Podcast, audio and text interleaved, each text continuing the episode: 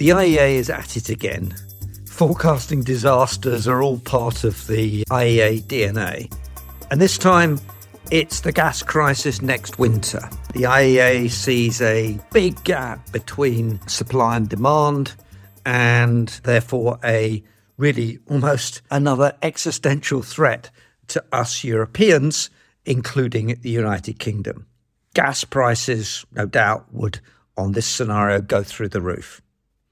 But you know, as with all IEA forecasts and the IEA's natural concern to look after its own organization and its role in the energy consumers world, as with any of these, we need to take all of this with an enormous pinch of salt.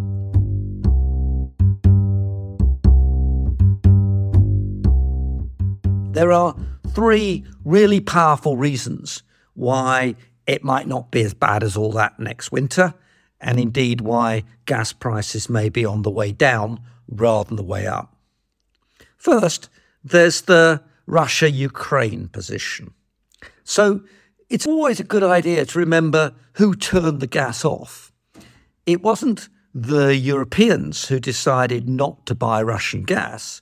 It was the Russians who decided to turn off the taps, and it was probably the Russians who blew up the Nord Stream pipelines as well.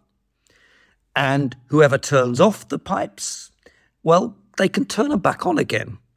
And if we look at where Ukraine Russia's going, there are lots of reasons why we might think that the Russians will feed some more gas back into the European system as 2023 progresses.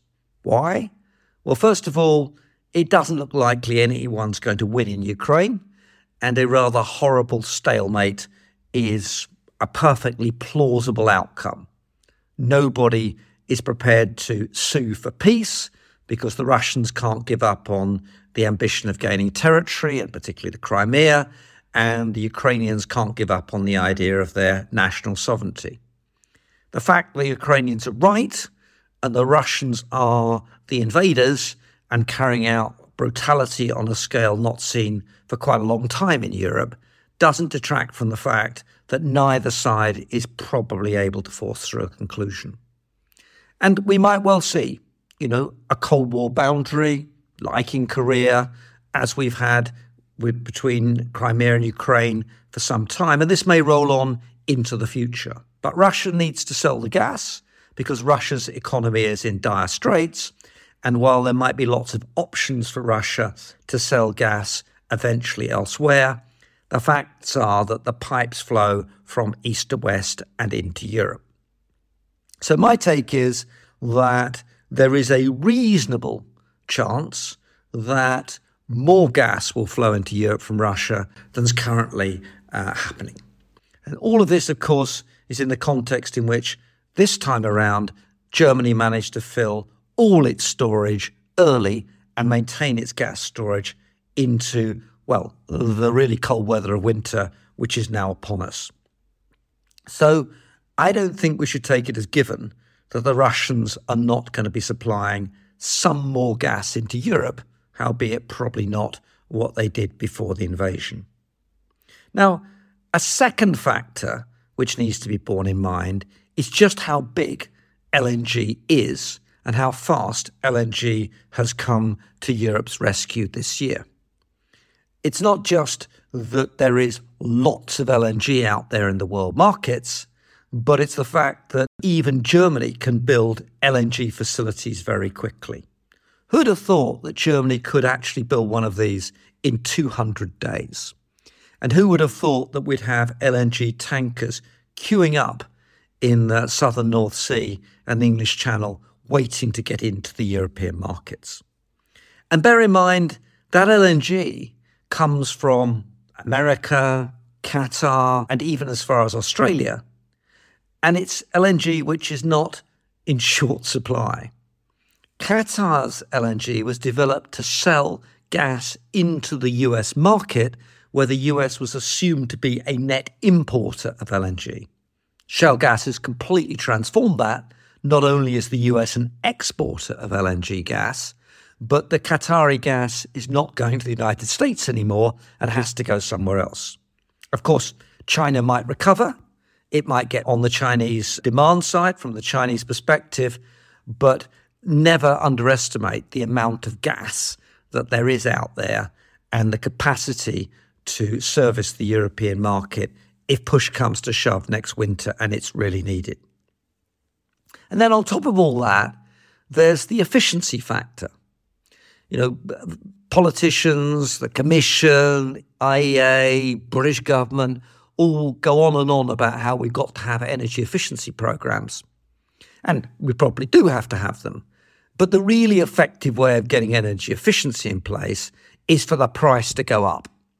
And the price has gone up, and the remarkable demand side effect has been witnessed.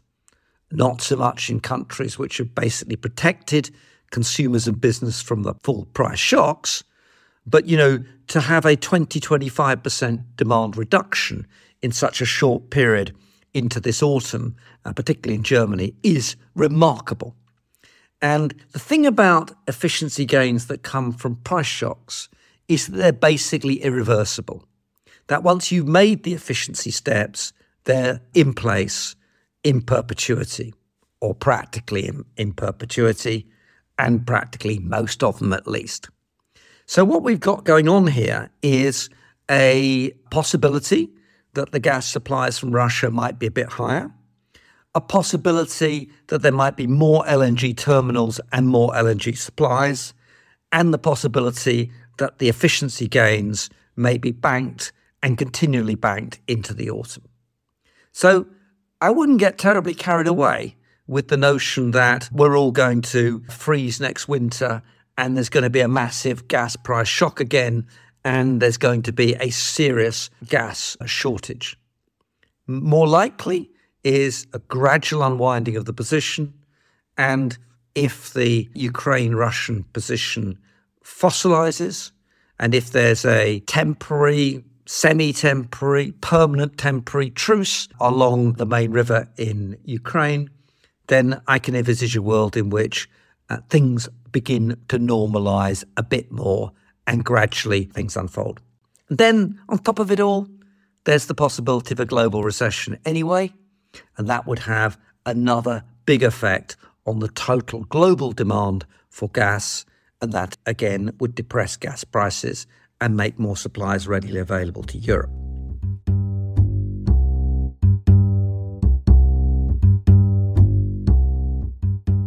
So instead of getting terribly carried away with the latest enthusiasm of the IEA, what the gas crisis of 222 does is to emphasize that although there are short term emergency measures that need to be taken, planning for rationing and all that kind of stuff, actually, what Europe and the UK should be getting on with is the agenda of energy policy reform, which is more medium term and which requires a steady, progressive, plodding along of putting the details in place.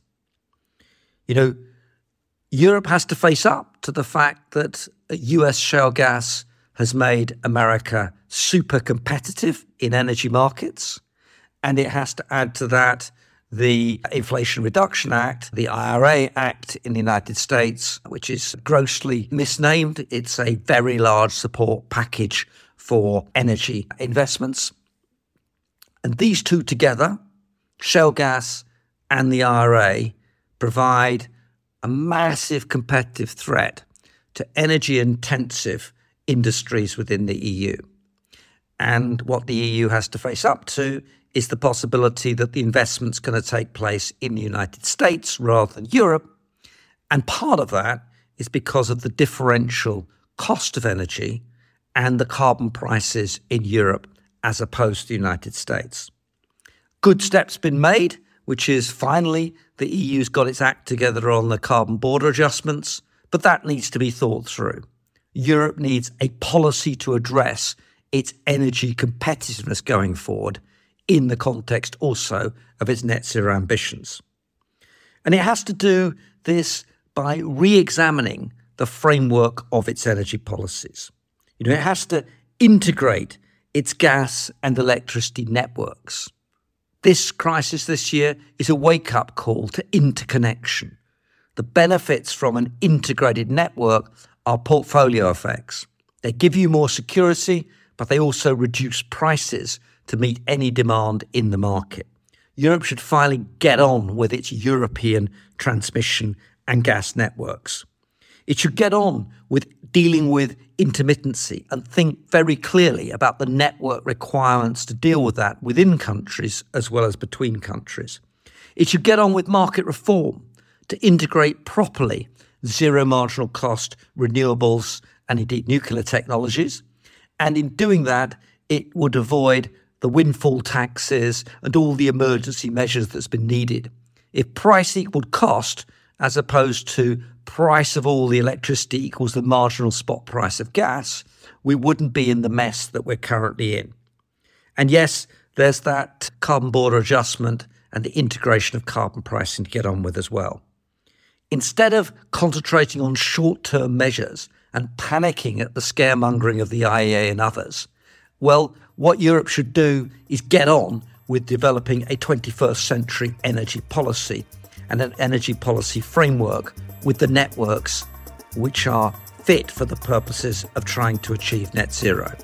That's where we should focus and less on short term panics about particular fossil fuel prices. Thank you.